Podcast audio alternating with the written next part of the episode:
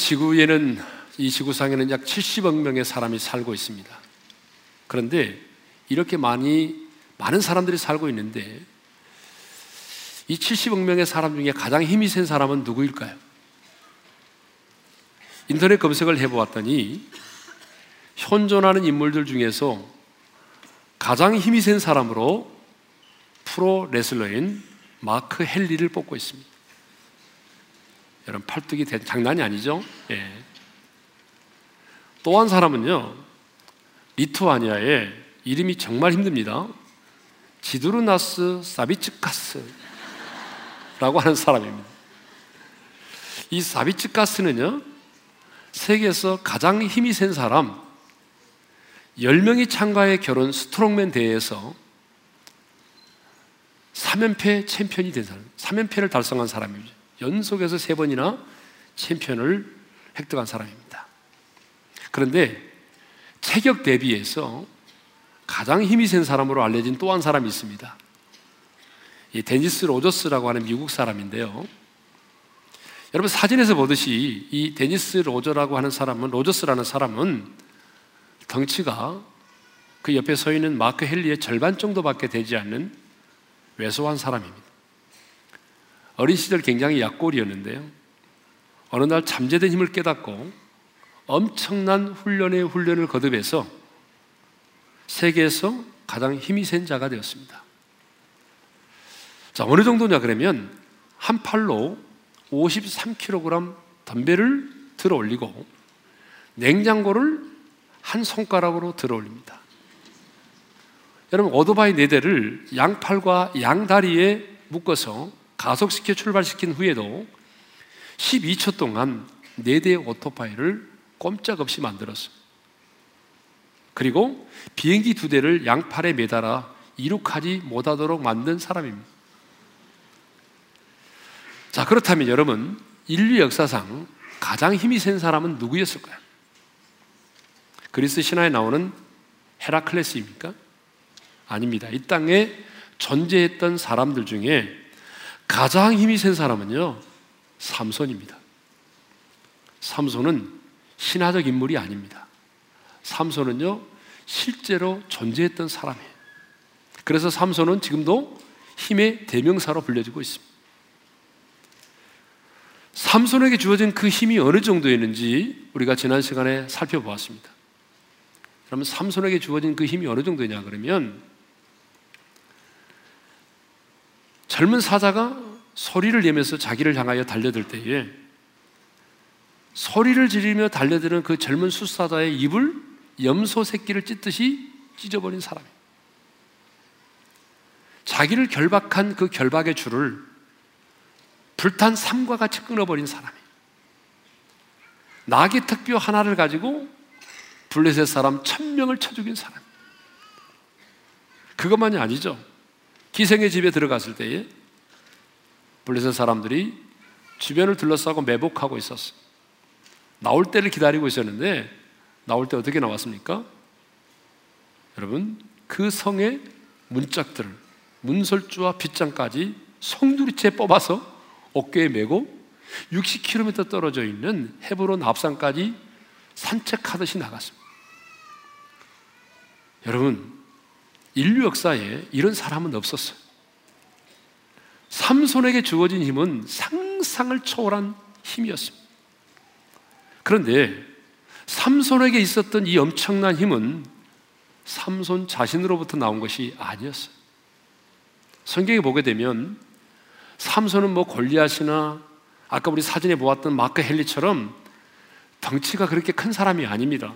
우리 영화를 보게 되면 삼손은 굉장히 큰 자이언트, 굉장히 체격도 크고 막 근육질의 사람처럼 그렇게 이제 소개되고 있는데 성경은 어느 곳에서도 삼손의 등치가 크다 이렇게 말하잖아요. 또 삼손은요, 이 데니스 로저스처럼 열심히 자기가 훈련에 훈련을 거듭해서 그래서 그런 엄청난 파워를 갖게 된 사람도 아닙니다. 삼손이 이런 초월적인 힘을 갖게 된 것은 바로 여호와의 영이 강하게 임하셨기 때문이죠. 그래서 성경은요, 삼손이 가졌던 그 힘의 근원이 바로 여호와의 영이심을 분명히 하고 있습니다. 자, 우리가 이제 빠른 속도로 성경 구절을 읽어 갈 텐데요. 자, 사사기 14장 6절을 먼저 읽겠습니다. 다 같이 시작. 여호와의 영이 삼손에게 강하게 임하니 그가 손에 아무것도 없이 그 사자를 염소 새끼를 찢는 것 같이 찢었으나 14장 19절입니다. 여호와의 영이 삼손에게 갑자기 임하심에 삼손이 아스글론에 내려가서 그곳 사람 30명을 쳐 죽이고 노력하여 수수께끼 푼 자들에게 옷을 주고 15장 14절 15절입니다. 여호와의 영이 삼손에게 갑자기 임하심에 그의 팔 위에 밧줄이 불탄 산과 같이 그의 결박되었던 손에서 떨어진지라 삼손이 나귀의 세탁뼈를 보고 손을 내밀어 집어들고 그것으로 천명을 죽이고 여러분 이것을 보게 되면 삼손에게 있었던 그 초월적인 힘은 바로 여호와의 영이 임하셨기 때문입니다. 그러면 왜 하나님께서 삼손에게 이런 초월적인 힘을 주셨을까요? 그것은 사사로서 시대적 사명을 감당하도록 하기 위해서입니다.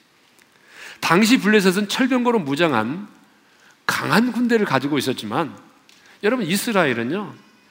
여러분 군대를 군대라고 하는 조직도 없었어요. 그러니까 군대의 힘으로는 블레셋을 이길 수가 없기 때문에 하나님께서 삼손이라는 한 사람에게 그런 엄청난 파워를 주셔서 블레셋 사람들에게 압제를 당하고 있는 자기 백성을 구원해 내도록 하셨던 것입니다. 자, 우리는 이 사실을 통해서 아주 중요한 사실을 하나 깨닫게 됩니다. 그게 뭐냐 그러면 그것은 하나님의 부르심에는 언제나 능력이 함께 주어진다는 사실입니다. 여러분 기도원을 한번 보겠습니다. 기도원이 거의 동시대에 사사로 부르심을 입었습니다. 그러면 기도원이 사사로 부르심을 입을 때에 여러분 기도원이 어떻게 부르심을 입었습니까? 어떤 상황에서? 기도원이요. 미디안 사람이 무서워서 포도주 틀에 숨어서 밀타작을 하고 있었어요. 그러니까 얼마나 소심하고 두려움이 많은지 몰라요. 그때 하나님께서 하나님의 사자가 나타나서 기도원에게 이렇게 말하죠. 뭐라고 말합니까? 다 같이 읽습니다. 시작. 큰 용사여, 여호와께서 너와 함께 계시도다. 여러분 이렇게 두려워 떨고 있는 기도원에게 하나님이 하신 말씀이 뭐냐면 너는 큰 용사라는 거예요. 왜? 하나님이 함께 하시니까. 여러분, 하나님이 함께 하시면 누구든지 큰 용사가 될 수 있습니다. 네. 그런데 기도원은 이렇게 말하죠. 자, 뭐라고 말합니까? 다 같이 읽겠습니다. 시작. 나의 집은 문하세 중에 극히 약하고 나는 내 아버지 집에서 가장 작은 자니이다. 무슨 말이죠? 나는 너무나 부족하기 때문에 사사로서의 사명을 감당할 수가 없습니다. 그때 여호와께서 그를 향하여 이렇게 말씀하셨어요. 다 같이 읽겠습니다. 시작. 내가 반드시 너와 함께 하리니 네가 미디안 사람 치기를 한 사람을 치듯 하리라. 무슨 말입니까? 내가 너에게 사사로서의 사명을 감당할 수 있도록 함께 하시겠다는 것이죠. 마침내 기도는 하나님이 함께 하심으로 300명의 용사를 거느리고 나중에 미디안의 군대 13만 여러분 5천 명을 물리칩니다. 기도원은요 가장 약한 자로 부르심을 입어서 가장 강한 자로서의 사명을 감당을 했습니다. 반면에 삼손은 가장 강한 자로 부르심을 입었지만 여인의 유혹 앞에 넘어져서 가장 약한 자로서의 삶을 살았던 것이죠. 하나님께서는 이와 같이 소심하고 두려움이 많았던 기도원을 사사로 부르사 그 사명을 감당할 수 있는 힘과 능력을 주셨던 것입니다. 여러분 모세를 볼까요? 자, 모세가 미디안 광야에 있을 때 하나님께서 나타나서 그에게 사명을 주셨습니다. 그 사명이 뭐죠? 이거죠. 출애굽기 3장 10절을 읽겠습니다. 시작. 이제 내가 너를 바로에게 보내요. 너에게 내 백성 이스라엘 자손을 애굽에서 인도하여 내게 하리라. 한마디로 말하면 너 애굽에 내려가서 내 백성을 구원해 내라는 거죠. 그때 모세가 나는 좀 말도 잘 못하고요. 그러면서 여러 가지 이유를 대면서 자기 자신은 그 이스라엘 백성들을 구원해낼 수 없다라고 말합니다. 그때 하나님께서 말씀하십니다. 내 손에 있는 게 뭐냐? 지팡이입니다. 그래? 그러면 지팡이를 들고 가라. 하나님께서 모세에게 그 지팡이를 들려주셨습니다. 여러분, 그 지팡이 자체가 무슨 능력이 있는 게 아닙니다. 그 지팡이는 단순한 지팡이일 뿐이에요. 그런데 하나님께서 모세 손에 능력의 지팡이를 들려주셨고 모세는 그 능력의 지팡이를 가지고 가서 자기 백성을 마침내 구원해 내었습니다. 여러분 예수님이 제자들을 볼까요? 자, 예수님께서 제자들을 부르신 목적이 뭡니까? 사람을 낚는 어부로서의 사명을 감당하기 위해서 부르셨어요. 그래서 이 땅을 떠나시면서 제자들에게 이렇게 말씀하십니다. 우리 다 같이 읽겠습니다. 시작. 내가 내 아버지께서 약속하신 것을 너희에게 보내리니 너희는 이로부터 능력으로 입혀질 때까지 이 성에 머물라 하시니라. 그냥 나가면 안 된다는 거예요. 능력을 받고 나가라는 거예요. 사람을 낚는 어부로서의 사명을 감당하려면 이로부터의 능력을 받고 가라는 거죠. 그래서 예수님의 제자들과 120명의 성도들이 예루살렘을 떠나지 않고 다락방에 모여서 함께 기도할 때에 정말 그 오순절 성령의 강력한 역사가 임했고 성령의 권능을 받은 제자들이 나아가서 복음을 전할 때 3천 명, 4천 명이 회개하고 돌아오는 역사가 일어났고 그들이 예수님의 이름으로 선포할 때에 귀신들이 떠나가고 병든 자가 고침을 받고 뭐 수많은 영혼들이 주께로 돌아와서 하나님의 나라가 확장되는 역사가 일어났던 것입니다. 자, 이와 같이 하나님은 누군가를 부르시면 그 부르심의 사명을 감당할 수 있도록 하나님은 각 사람에게 하나님이 능력을 주십니다. 그런데 저는 이 능력을 축복의 통로라고 말씀드리고 싶습니다. 하나님께서 부르심을 입은 자들에게 그 부르심의 사명을 감당할 수 있도록 다양한 것들을 주시는데 그 부르심의 사명을 감당할 수 있도록 하나님께서 주신 그것들이 뭐냐? 그것이 바로 내 인생에 하나님이 주신 축복의 통로라고 하는 통로들이라고 하는 거죠. 여러분 축복의 통로가 뭐죠? 하나님께로 말미암는 것들을 흘러내는 도구죠, 도구. 하나님은 모세에게 사명을 감당할 수 있도록 그 지팡이를 통로로 주셨어요. 그래서 모세는 그 지팡이를 가지고 예굽으로 내려가서 기적을 행했습니다. 여러분 그 지팡이를 가지고 어때 홍해를 홍해를 향할 때에 여러분 그 홍해가 갈라졌어요. 그 지팡이를 가지고 반석을 내리칠 때에 반석에서 샘물이 솟아났어요. 여러분 그 지팡이를 들고 산 위에 올라가서 기도할 때에 아말렉의 군대를 물리치고 승리했어요. 지팡이 자체에 능력 있는 것이 아니라 하나님께서 모세에게 들려진 그 지팡이를 축복의 통로로 사용하신 것입니다. 다니엘과 세 친구들에게는요, 그런 지팡이를 들려주지 않았어요.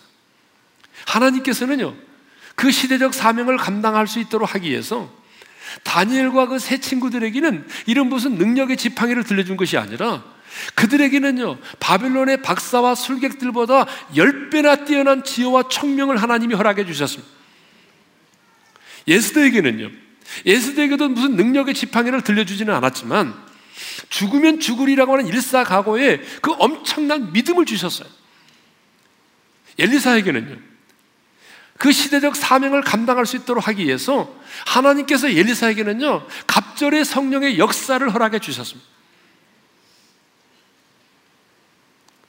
복음을 전하기 위해서 나가는 70인 전도단에게는 뱀과 정갈을 밟으며 언수의 모든 능력을 제어할 권능을 주셨어요. 여러분 누가복음 10장 19절을 읽겠습니다. 다 같이요. 내가 너희에게 뱀과 정갈을 밟으며 언수의 모든 능력을 제어할 권능을 주었으니 너희를 해칠 자가 결코 없으리라. 아리마대 사람 요셉에게는 뭘 주신지 아십니까? 축복의 통로로 물질을 주셨습니다. 그래서 요셉은 예수님께서 돌아가셨을 때에 자신의 준비된 무덤을 예수님께 내어드릴 수가 있었습니다. 여러분 또 한 사람 부자가 나오죠. 루디아라고 하는 이 자매는 그 당시에 무역을 하는 굉장한 부자였습니다. 부자였기 때문에 자기의 집을 예배당의 처소로 예배의 처소로 내어놓을 수 있었고요. 그래서 자기의 집에서 여러분 유럽의 첫 번째 교회인 빌립보 교회가 시작이 된 것입니다. 그러니까 루디와와 이 요셉에게는 물질을 축복의 통로로 주신 것입니다. 자, 하나님은 삼손에게 뭘 주셨어요? 하나님은 삼손에게 뭘 주셨어요? 초월적인 힘을 주셨습니다. 왜 하나님께서 삼손에게 이런 전무후무한 이런 엄청난 파워를 주셨습니까? 그 강력한 힘으로 블레셋의 압제 아래서 고통당하고 있는 이스라엘 백성, 자기 백성을 구원해 내도록 하기 위함이죠. 그러니까 삼손에게 주셨던 그 힘은 부르심의 사명을 잘 감당할 수 있도록 하나님께서 주신 축복의 통로였던 것입니다. 근데 삼손은요, 그 축복의 통로를 어떻게 했어요? 바르게 사용하지 못했습니다. 그래서 마침내 그 축복의 통로를 잃어버렸어. 좀더 정확한 표현을 쓴다면 잃어버리는 것이 아니라 사탄의 유혹 앞에 그 축복의 통로를 빼앗겨 버린 것입니다. 그러므로 정말 중요한 것은 하나님께서 우리 한 사람 한 사람에게 시대적 사명을 감당하도록 주신 축복의 통로도 중요하지만 그 축복의 통로를 내가 잃지 않고 그 축복의 통로를 빼앗기지 않는 것은 더욱 중요한 것입니다. 그러면 왜 삼손은 축복의 통로를 잃고 빼앗겼을까요? 축복의 통로로 주신 그 힘을 바르게 사용하지 않았기 때문에 그렇습니다.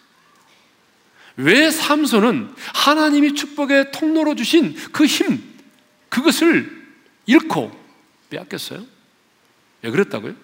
바르게 사용하지 않아서. 좀 반응할 수 있기를 바랍니다. 왜 잃어버렸다고요? 바르게 사용하지 않았기 때문에. 예, 바르게 사용하지 않았다는.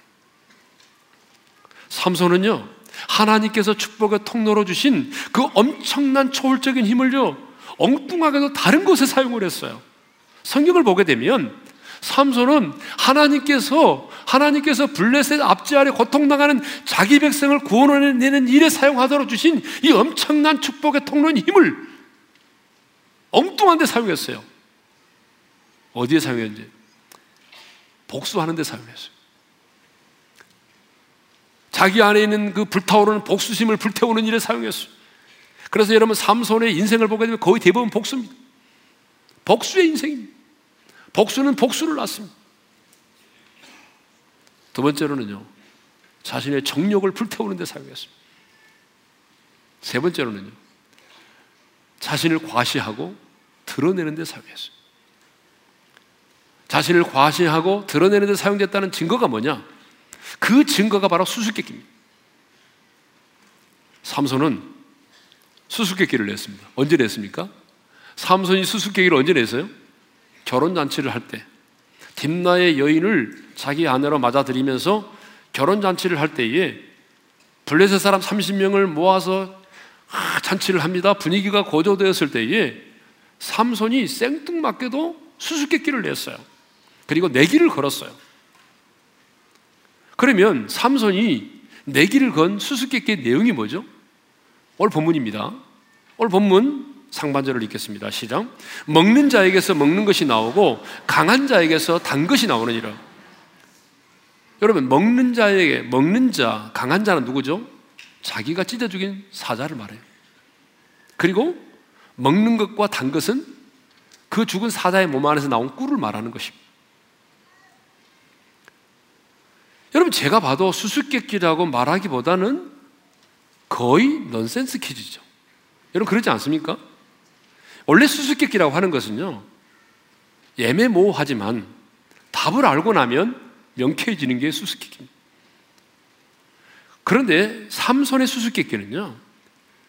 자기 혼자 개인적인 자기 혼자 개인적인 사건을 근거로 하기 때문에 그 해답이 질문보다 더 애매모호합니다.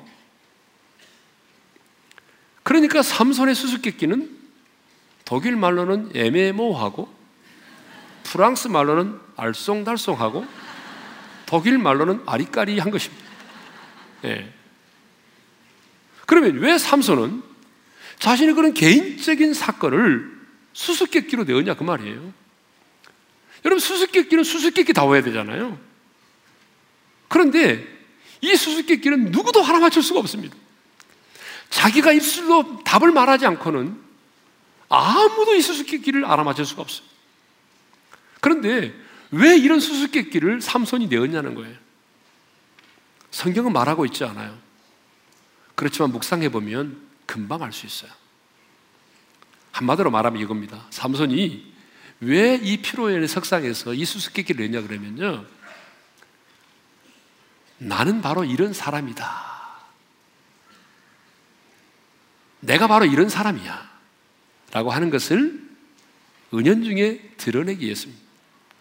좀 더 직설적으로 표현하자면 자신이 찢어 죽인 그 젊은 사자가 누워 있는 그 현장을 그들에게 보여주고 싶었어.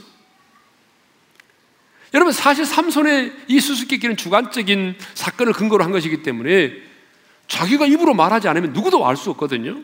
자 그러면 그들이 정한 기간 내에 아, 알아맞추지 못하게 되면 삼손이 말을 할 거 아닙니까? 그 강한 자와 먹는 자는 내가 찢어 죽인 젊은 사자를 말하고 거기서 나온 단 것은 그 사자의 몸 안에 있는 꿀을 말한다. 여러분 그렇게 말하면 그 사람들이 그 말을 고지 듣겠어요? 웃기는 소리 하지 마라. 말도 안 돼. 여러분 이렇게 나오는 게 당연하겠죠. 그럼 모르겠어요, 삼손이? 알죠. 그러면 삼손이 뭐요? 그래? 그럼 나를 따라와 봐. 그리고 그 현장을 보여주겠죠. 그러면 그 현장에 와서 본 이 블레셋 사람들의 반응이 뭐예요? 진짜네? 당신이 진짜 이 사자를 찢어 죽였어? 야, 이거 대단한 걸. 당신 보통 사람이 아니구만. 당신 이런 사람이야? 당신 함부로 대하면 안 되겠네. 여러분, 이거죠. 자신을 과시하고 드러내 보이고 싶었던 거예요. 그래서 이런 수수께끼를 낸 거예요. 그런데요, 우리가 삼손의 이런 모습은 하나님 앞에서 얼마나 부끄러운 일입니까, 지금? 삼손은요, 나시린으로서 죽은 사체를 만지면 안 된단 말이에요. 근데 시체를 만지고 또 자기의 손으로 그 사자의 몸 안에 있는 꿀을 찍어서 먹었단 말이에요. 이 사실이 얼마나 하나님 앞에서 부끄러운 일입니까? 그렇다면요, 수수께끼를 내는 것이 아니라 하나님 앞에서 금식하면서 주님 내가 잘못했습니다. 그래야 되는데 삼손은 지금 자기가 잘못한 것을 부끄럽게 생각하는 것이 아니라 도리어 사람들 앞에 이것을 드러내고 자랑하고 싶었어. 삼손은 그 이후에도 자기에게 주어진 그 힘을 과신하고 그리고 과신 자기 힘을 믿고 과신하다가 들릴라는 여인의 무릎 위에서 자신의 머리털이 잘려져 나갑니다. 그리고 힘을 잃었습니다. 사사기 16장 19절을 읽겠습니다. 다 같이요. 들릴라가 삼손에게 자기 무릎을 베고 자기 하고 사람을 불러 그의 머리털 일곱 가닥을 밀고 괴롭게 하여 본즉 그의 힘이 없어졌더라. 영화를 보게 되면요. 여기다 포커스를 맞추더라고요. 그러니까 머리털이 잘려져 나갔으니까 힘을 잃었다. 참만의 말씀. 여러분 머리털을 긴다고 해서 머리가 긴다고 해서 그러면 힘이 있던가요? 긴 머리 소녀 만나 보니까 힘이 있던가요? 없어요. 힘은 이 긴 머리에서 나오는 것이 아니에요. 여호와의 영이 임했기 때문에 힘이 주어진 거잖아요. 예? 삼손은 이렇게 자식이 자신을 과신하고 또 과시하고 드러내려고 하다가 여러분 이 축복의 통로를 잃어버리고 빼앗겼던 것입니다. 이렇게 자기에게 주어진 축복의 통로를 바르게 사용하지 못하다가 축복의 통로를 잃어버렸어요. 그런데 이런 삼손의 모습 속에서 이런 모습 속에 우리의 모습이 있고 한국 교회의 모습이 있다는 것입니다. 삼손이 하나님께서 사명을 감당하도록 하기 위해서 주신 그 힘을 자기 자신의 육신의 정욕을 위해 사용했던 것처럼 오늘 너무나 많은 하나님의 사람들이 하나님께서 시대적 사명과 책임을 감당하도록 하기 위해서 내게 주신 그 물질과 그 사회적인 지위와 그리고 하나님께서 주신 여러 가지 성령의 은사와 능력들, 여러 가지 달란트를 자기 자신만을 위해 사용한다는 자기의 정욕을 위해서 사용하고 있다는 것입니다. 또 나는 바로 이런 사람이야. 은연 중에 자신을 드러내고 있다는 것입니다.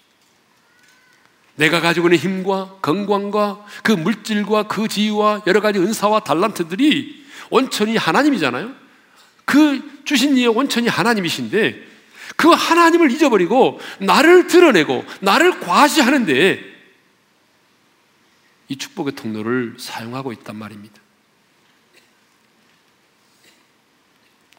여러분이 흘러보낸 그 하나님의 사랑을 통해서 얼마나 많은 사람들이 하나님의 사랑을 경험했습니다. 여러분의 자녀들 중에 이런 자녀가 있습니까? 엄마, 아빠. 나는 엄마, 아빠의 사랑을 통해서 하나님의 사랑이 뭔지를 내가 알게 됐어. 이렇게 말한 자녀가 있습니까? 여러분의 그 사회적인 지위를 통해서 누군가가 도전을 받고, 그래, 나도 저분처럼 살아야지. 나도 저분처럼 사장이 되고 부장이 되고 내가 상무가 되고 저런 사회적 지위를 갖게 되면 내가 저 사람처럼 살아야지. 여러분 누군가가 여러분에게 와서 그렇게 말한 적이 있습니까? 누군가 여러분의 그 사회적인 지위 앞에서 도전을 받고 나는 당신 때문에 내가 주님을 알게 됐습니까? 라고 말한 사람이 있냐 그 말이에요. 여러분의 그 물질을 통해서 얼마나 많은 사람들이 하나님의 사랑을 경험하고 하나님의 긍휼을 경험하고 또 얼마나 여러분의 그 물질을 통해서 누군가가 예수를 믿고 거듭난 역사가 있었습니까? 없었다면 여러분은 하나님께서 여러분에게 주신 그 지위와 그 하나님이 여러분에게 주신 그 은총과 은사와 달란트들을 여러분이 축복의 통로로 사용하지 못하고 있는 것입니다. 저는 또 삼손의 모습 속에서 한국 교회의 모습을 봅니다.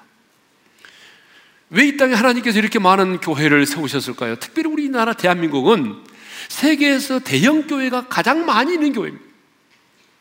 이렇게 대형 교회가 많은 교회가 없습니다.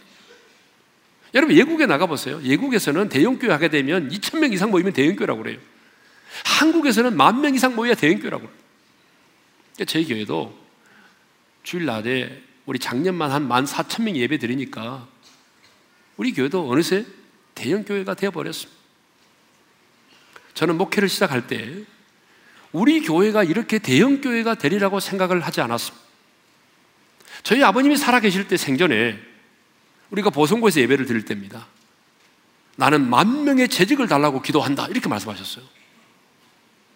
근데 그래도 저는 믿지를 않았습니다. 그런데 어쩌다 보니 주의 은혜로 우리 교회가 이렇게 대형 교회가 되었습니다. 그렇다면 왜 하나님께서 우리 오른 교회를 이렇게 큰 교회로 세우셨을까요? 왜 하나님께서 저와 여러분들을 이곳에 불러 모으사 함께 주님의 교회를 섬기게 하셨을까요? 우리 오른 교회는 이런 교회다? 이렇게 짧은 기간 동안에 경이적을, 경이적인 부흥을 이룬 교회다? 신도시에서 예배당을 건축함으로 성장한 교회도 아니고 정말 뭐 멤버도 없고 아무것도 없는 상황에서 이렇게 성장한 교회다? 우리 오린교회는 젊은이들이 가장 많이 모이는 교회다? 여러분 이것을 자랑하도록 하기 위해서일까요? 사실 저는 우리 오린교회 젊은이들이 많이 모인다는 것을 너무나 자랑스럽게 생각해 왔습니다. 그래서 다른 것은 몰라도 제가 강사님을 만난다든지 제가 집회를 간다든지 누구를 만나든지 간에 저는 이 사실을 늘 자랑했어요. 우리 교회는 젊은이들이 많이 모입니다. 우리 교회는 젊은 교회입니다. 우리 교회는 1년에 3,000명 세가족 이상이 등록을 하는데 그 중에 1,300명, 1,400명 우리 대학 청년부가 등록을 합니다. 어찌 보면은 젊은이들이 교회를 떠나는 이 어두운 시대에 젊은이들이 많이 모인다는 것은 자랑할 만한 일이죠. 그런데 설교를 준비하는 동안에 성령께서 이 부분을 저에게 책망을 하셨어요. 아니, 깨달음도 주셨어요. 그래서 회개했어요. 하나님께서 우리 교회에 이렇게 많은 젊은이들을 보내주신 것은요, 이것을 한국 교회 앞에 드러내고 자랑하도록 하기 위함이 결코 아니라는 것이. 옳은 교회 젊은이들이 많이 모인다. 이거 자랑하도록 하기 위함이 아니라는 거예요. 하나님께서 우리 교회에 이렇게 많은 젊은이들을 보내주신 것은 젊은이들을 끌어안고 함께 고민하고 우리의 다음 세대를 세우고 일으키는 일에 우리 교회가 쓰임받도록 하기 위해서 하나님께서 이렇게 많은 젊은이들을 보내주셨다는 것입니다.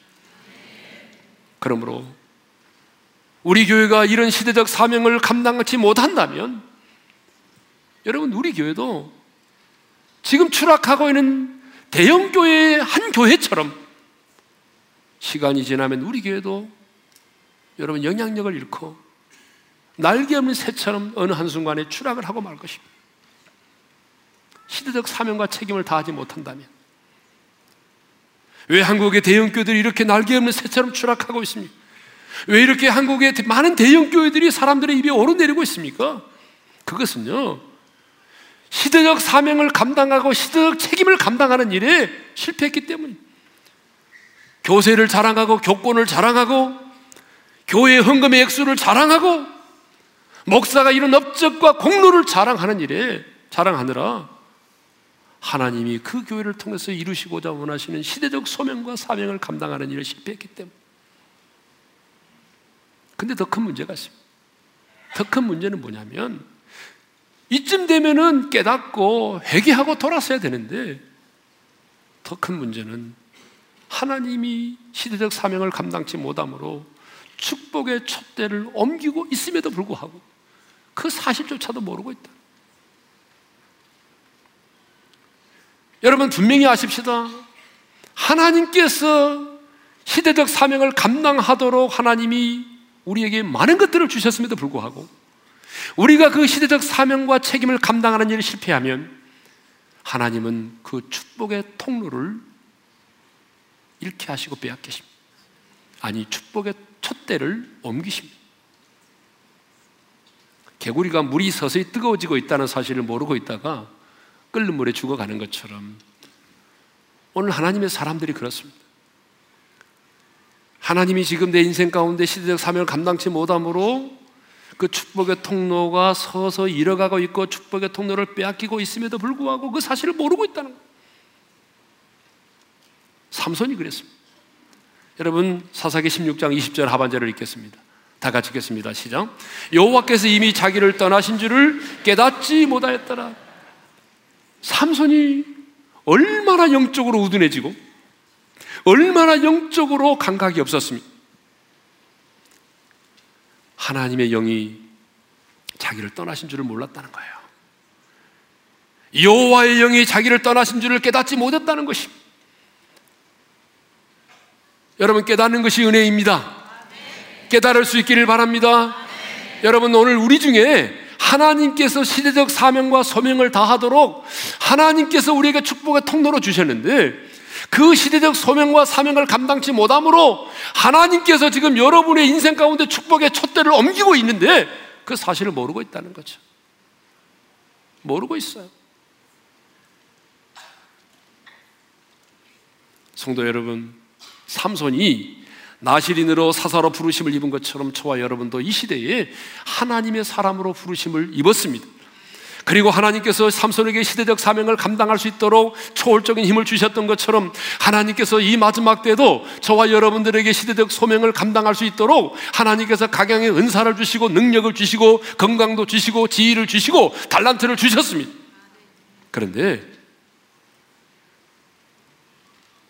여러분은 지금 하나님이 여러분에게 주신 그 지위, 물질, 그 달란트, 그 건강과 힘과 능력을 축복의 통로로 바르게 사용하고 계십니까?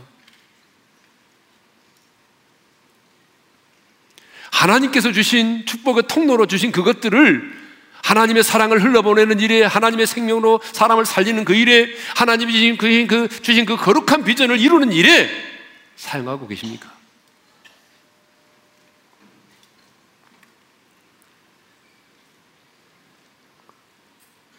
삼손처럼 축복의 통로로 주신 것들을 여러분 자신의 정욕만을 위해서 사용하고 있지는 않습니까? 마수사 시몬이 돈을 들여서 성령의 권능을 받으려고 했던 것처럼 가끔 은사를 받았다라고 하는 사람들 중에 꼭 돈 봉투를 가지고 오지 않으면 기도를 해주지 않은 사람들이 있습니다. 여러분 절대로 그것은 성격적이 아닙니다. 성경은 거저 받았으니 거저 주라고 말했지 언제 돈 봉투 가지고 와서 기도 받으라고 말한 적이 있습니까? 돈 받고 기도해줘라고 말씀한 적이 있습니까? 그런 사람들은 오염된 사람들.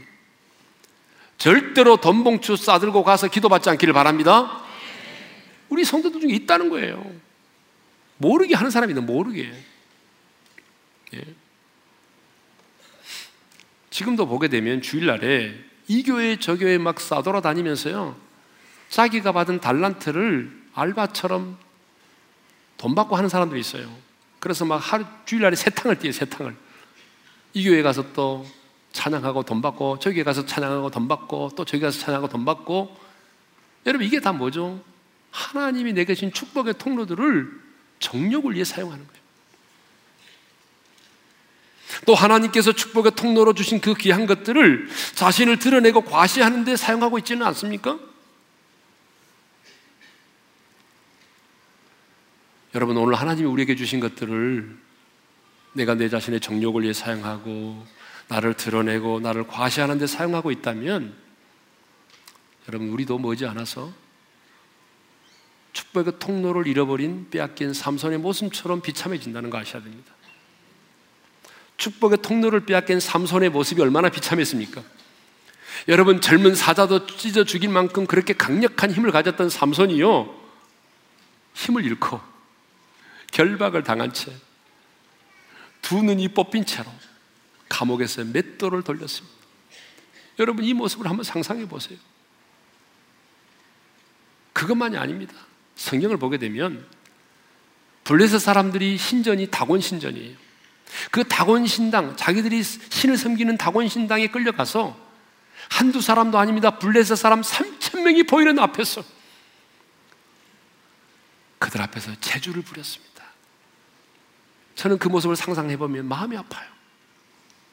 여러분 보세요. 그렇게도 한 시대에 쓰임 받았던 삼손이 다른 사람들을 무서워 덜벌 떨게 만들었던 삼손이 눈이 뽑힌 채로 결박을 당하고 블레셋 사람 3천 명이 모이는 다곤 신당에 끌려가서 제주를 부린단 말이에요. 제주를.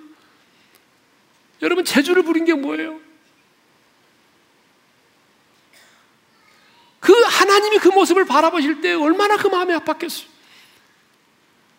나진으로 태어났던 삼손이 여호와의 영이 이마음으로 그렇게 강력한 힘을 가졌던 삼손이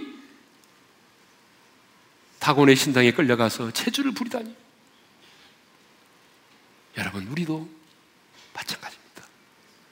하나님이 내게 주신 그 물질, 하나님이 내게 주신 그 건강, 하나님이 내게 주신 그 사회적인 지위, 하나님이 내게 주신 그 은사와 달란트, 내 자신만을 위해 사용하고 사람들에게 드러내고 과시하는 일에만 사용한다면 우리도 언젠가는 삼손처럼 하나님이 축복의 통로로 주신 것들을 잃어버리고 이렇게 비참한 인생이 될 수 있다는 사실입니다. 그러므로 여러분, 여러분 한 사람 한 사람에게 주신 그 물질, 하나님께서 여러분 한 사람 한 사람에 맡기신 사회적인 그 지, 하나님께서 여러분에게 부어주신 성령의 근사와 능력들, 하나님이 여러분이 주신 그 건강, 여러분 자신만을 위해 사용하지 마십시오. 먹고 사는 일에만 사용하지 마십시오. 자신의 정욕만을 위해 사용하지 마십시오. 사람들에게 뽐내고 드러내고 과신하는 데 사용하지 마십시오. 축복의 통로로서 흘러보내십시오. 생명을 살리는 일에 생명을 살리고 하나님의 나라를 확장하는 일에 주님 오실 길을 예배하는 일에 하나님이 주신 거룩한 비전을 이 땅 가운데 이루는 일에 흘러보내십시오.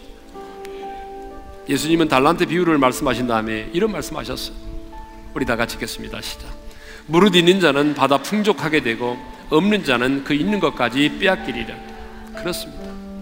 축복의 통로로 내게 주신 것들을 흘러보내는 사람은요, 더 많은 것을 받아 누리게 될 것입니다. 그러나 축복의 통로를 빼앗긴 자는 있는 것마저도 빼앗기게 될 것입니다.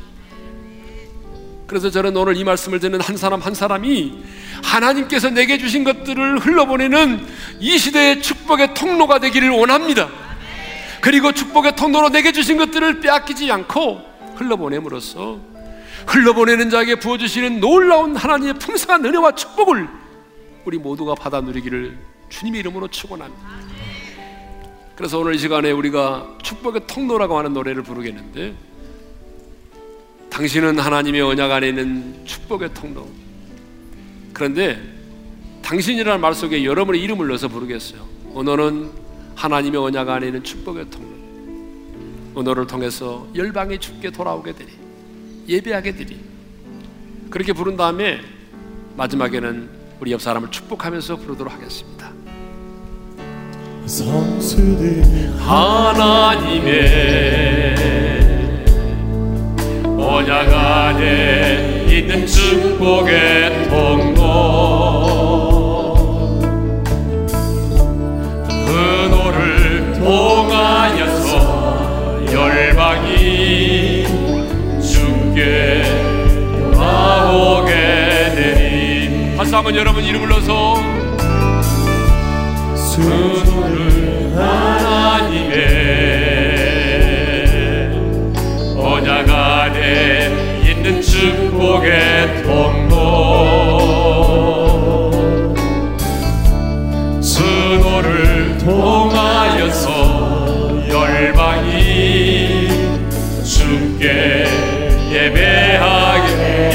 사람을 보면서 당신은 당신은 하나님의 언약 안에 있는 축복의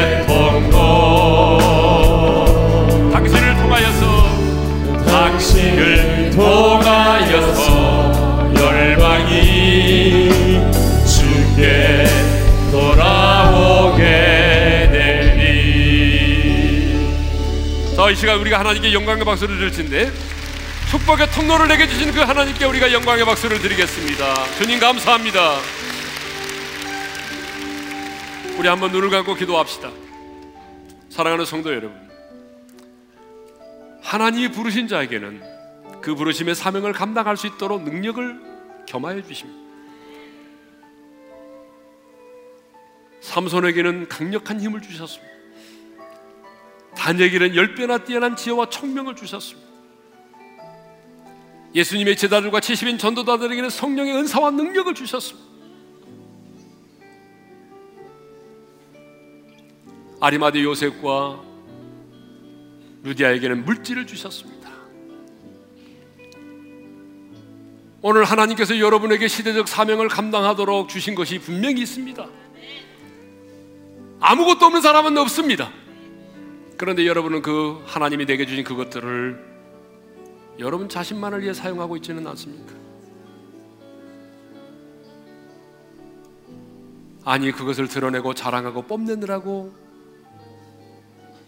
그 축복의 통로를 잃어버리고 있지 않습니까? 뽐내고 드러내고 자랑하도록 하기 위해서 주신 것이 아니란 말입니다. 저는 오늘 시간 간절히 우리 모두가 함께 기도하기를 원합니다. 하나님, 부르심의 사명을 감당하도록 하나님께서 나에게 축복의 통로로 주신 것들을 잃어버리지 않게 도와주십시오.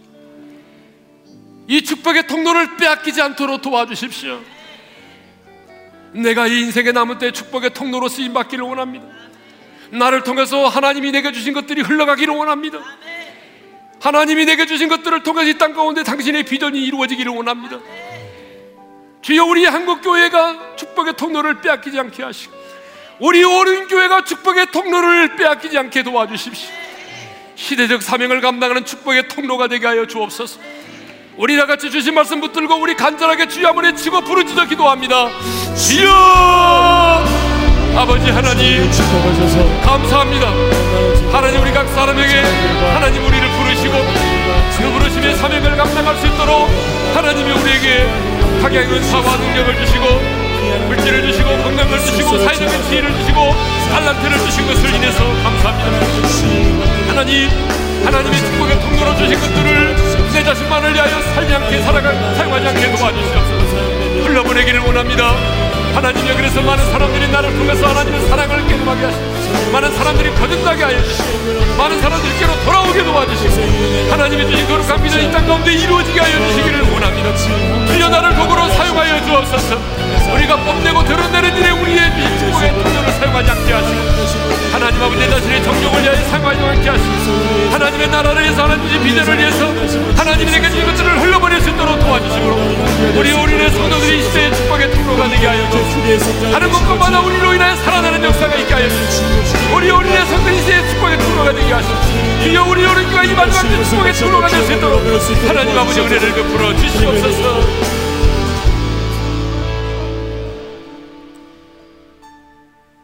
주님 주님이 나를 이 마지막 때에 부르셨습니다. 그리고 사명이 있기 때문에 지금 나를 부르지 않고 이 땅에 살게, 하, 살게 하셨습니다. 그 부르심의 사명을 감당할 수 있도록 하기 위해서 주님이 내게 많은 것 주셨습니다. 어떤 분에게는 사회적인 지위를 주셨고 어떤 분에게는 물질을 주시고 어떤 분에게는 뭔가를 잘할 수 있는 달란트를 주시고 어떤 분에게는 성령의 능력과 은사를 주셨습니다. 주님, 주님이 내게 주신 그것들을 내 자신만을 위한 정욕을 위하여 살지 않게 하시고 정욕의 도구로 쓰임 받지 않게 하시고 나를 드러내고 뽐내는 일에 사용되지 않게 하시고 마음껏 흘러보내기를 원합니다. 주님 내가 이 시대의 축복의 통로가 돼서 하나님이 내게 부어주신 것들을 땅의 사람들에게 흘러보내기를 원합니다. 내 사랑하는 자녀들이 나로 인해서 하나님의 사랑을 느끼게 하시고 깨닫게 도와주시고 많은 사람들이 나를 통해서 도전을 받게 하시고 살아나게 하시고 치유되게 하시고 회복되게 하여 주옵소서. 우리 오른교회 한 사람 한 사람이 이 시대적 소명을 감당하는 축복의 통로가 되게 하여 주옵소서. 우리 오른 교회가 이 마지막 때의 축복의 통로로 쓰임 받게 하여 주옵소서. 이제는 우리 주 예수 그리스도의 은혜와 하나님 아버지의 영원한 그 사랑하심과 성령의 감동하심과 교통하심과 축복하심